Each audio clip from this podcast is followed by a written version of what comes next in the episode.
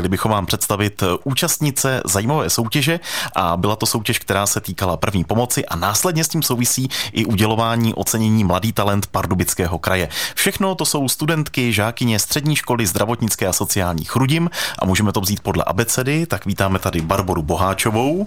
Dobrý den.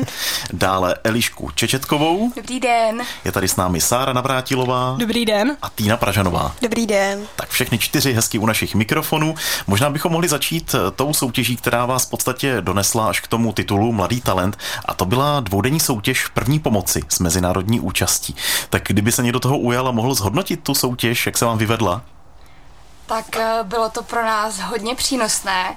Můžeme poděkovat i našim panem učitelkám, které nám to připravili a vlastně odstartovali všechno tohleto, pak nominace na Mladý talent a tak.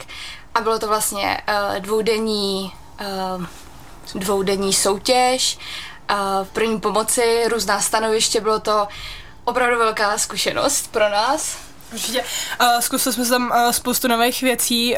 Myslím si, že jsme se rozhodně naučili nějakou spolupráci a jinak se nám to vyvedlo úplně perfektně. Vlastně ten první den jsme nebyli spolu jako tým, jak jsme tady, až ten druhý, ale i vlastně v tom prvním dnu, jak jsme byli s ostatními lidmi, tak to bylo, byla to velká zkušenost tím, že jsme se naučili i komunikaci mezi sebou. A co ta mezinárodní účast, jak se to projevovalo při soutěži? Taky nějak? No, vlastně ono tam byly týmy ještě ze Slovenska a Rakouska, ale ještě z Německa. Tak ještě z Německa, ale to jsme se nějako nepromíchali jako takhle mezinárodně v ten první den, jako se Slovenskem, jo. Ale myslím si, že to Rakousko a Německo, tak ty tam měli překladatele svýho, tak to jsme se nemíchali mezi sebou. A jakou roli tam má kapitánka při té soutěži?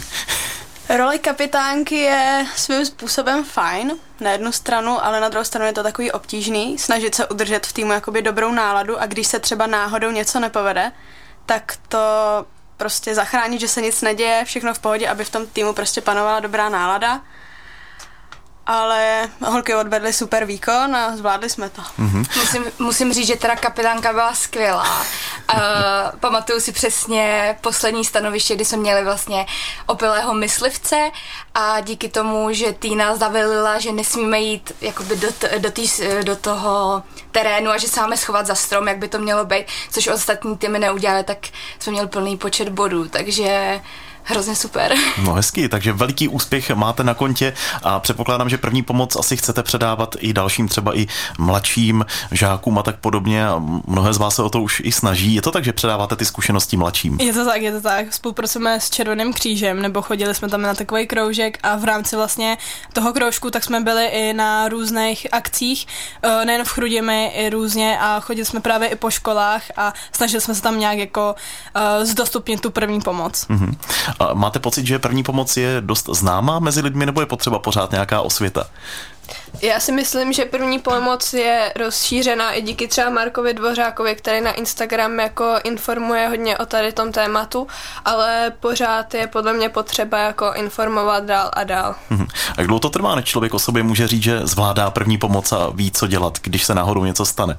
Myslím si, že tady v tom ohledu je vždycky co zlepšovat a nikdy si člověk nemůže být stoprocentně jistý, že to bude ovládat jako doopravdy perfektně. Takže i vy se učíte pořád. Určitě. Ještě. Posloucháte Český rozhlas Pardubice. V našem studiu jsou Eliška Čečetková, Týna Pražanová, Barbora Boháčová a Sára Navrátilová. Jsou to studentky Střední školy zdravotnické a sociální Chrudim a povídáme si s nimi o tom, že jednak zvládají první pomoc a taky, že teď mají na kontě zajímavý úspěch a sice odnesli si ceny pro mladé talenty Pardubického kraje. To předávání bylo v areálu pardubického letiště.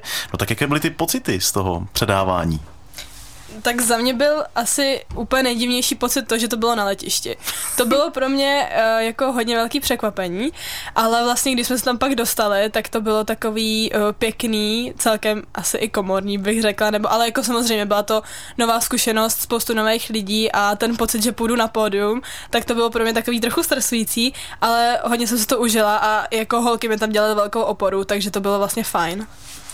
A dostali jsme se tam díky vlastně paní učitelce třídní, Ženě Zelený, moc jí děkujem tímto a vlastně jsme se to moc užili, no, je to podsta takhle, že můžeme být takhle ocenění a myslím si, že nás to posune třeba dál mm-hmm. do budoucna. Měli jste nějakou trému z toho předávání? Byli jsme hodně nervózní, ale dělali nám tam tu oporu. Dělali jsme si oporu navzájem my tři a pak nám ještě dělala na dálku oporu paní učitelky ve škole a byla tam sama i paní ředitelka, zástupkyně, mm-hmm. paní čelka třídní. A když se ještě vrátíme přímo k té samotné soutěži v první pomoci s mezinárodní účastí, kterou jste absolvovali, tak jsem se díval, že tam byly docela extrémní podmínky, pokud je o počasí. Co jste zažili? No, zažili jsme tam vlastně velikou bouřku, s tím, že se vlastně na chvíli musela i soutěž přerušit, protože tam došlo vlastně k padání stromů přímo na těch stanovištích. Mm-hmm. Takže to se tam vlastně všichni utíkali schovat, bouřka tam byla opravdu veliká, vítr taky, ale potom, co to vlastně maličko ustoupilo, tak jsme to všichni dodělali a zvládli. Nám teď jdou zvuky zvenku, jako kdybychom byli na tom letišti, mě to připadá na to předávání. Takže možná byste si představovali i jiné prostory na to předávání, nebo to letiště úplně teda nevyhovovalo, říkáte? No jako ne, že nevyhovovalo, no to bylo takový zajímavý a vlastně ve finále proč ne? Uh, takže já si myslím, že to bylo celkem fajn, takový jako nový, uh, nezvyk prostě, nezvyk, mm-hmm. a za jako fajn to bylo. A když jste se dívali na ostatní oceněné, bylo tam něco inspirativního, říkali jste si, tak to je třeba zajímavý člověk, že dostal tu cenu taky jako my pro ty mladé talenty. Bylo tam něco takového? No určitě tam bylo spoustu o hodně mladších jako dětí než my a byli jsme překvapení, co zvládli jako dokázat v tomhle nízkém věku. Mm-hmm. Tam byl i, nevím jak se ten klučina jmenoval, ale myslím, že byl v devátý třídě a už měl uh, úroveň angličtiny jako maturitní zkoušku. Mm-hmm. A ještě spoustu dalších úspěchů. To si všechno nepamatuju, ale zaujalo mě tohleto. Hmm. No a jak vidíte sami sebe do budoucna, když jste teď na střední škole, tak co plánujete, jaká bude vaše kariéra profesní? Můžeme to vzít zase pěkně od okna postupně?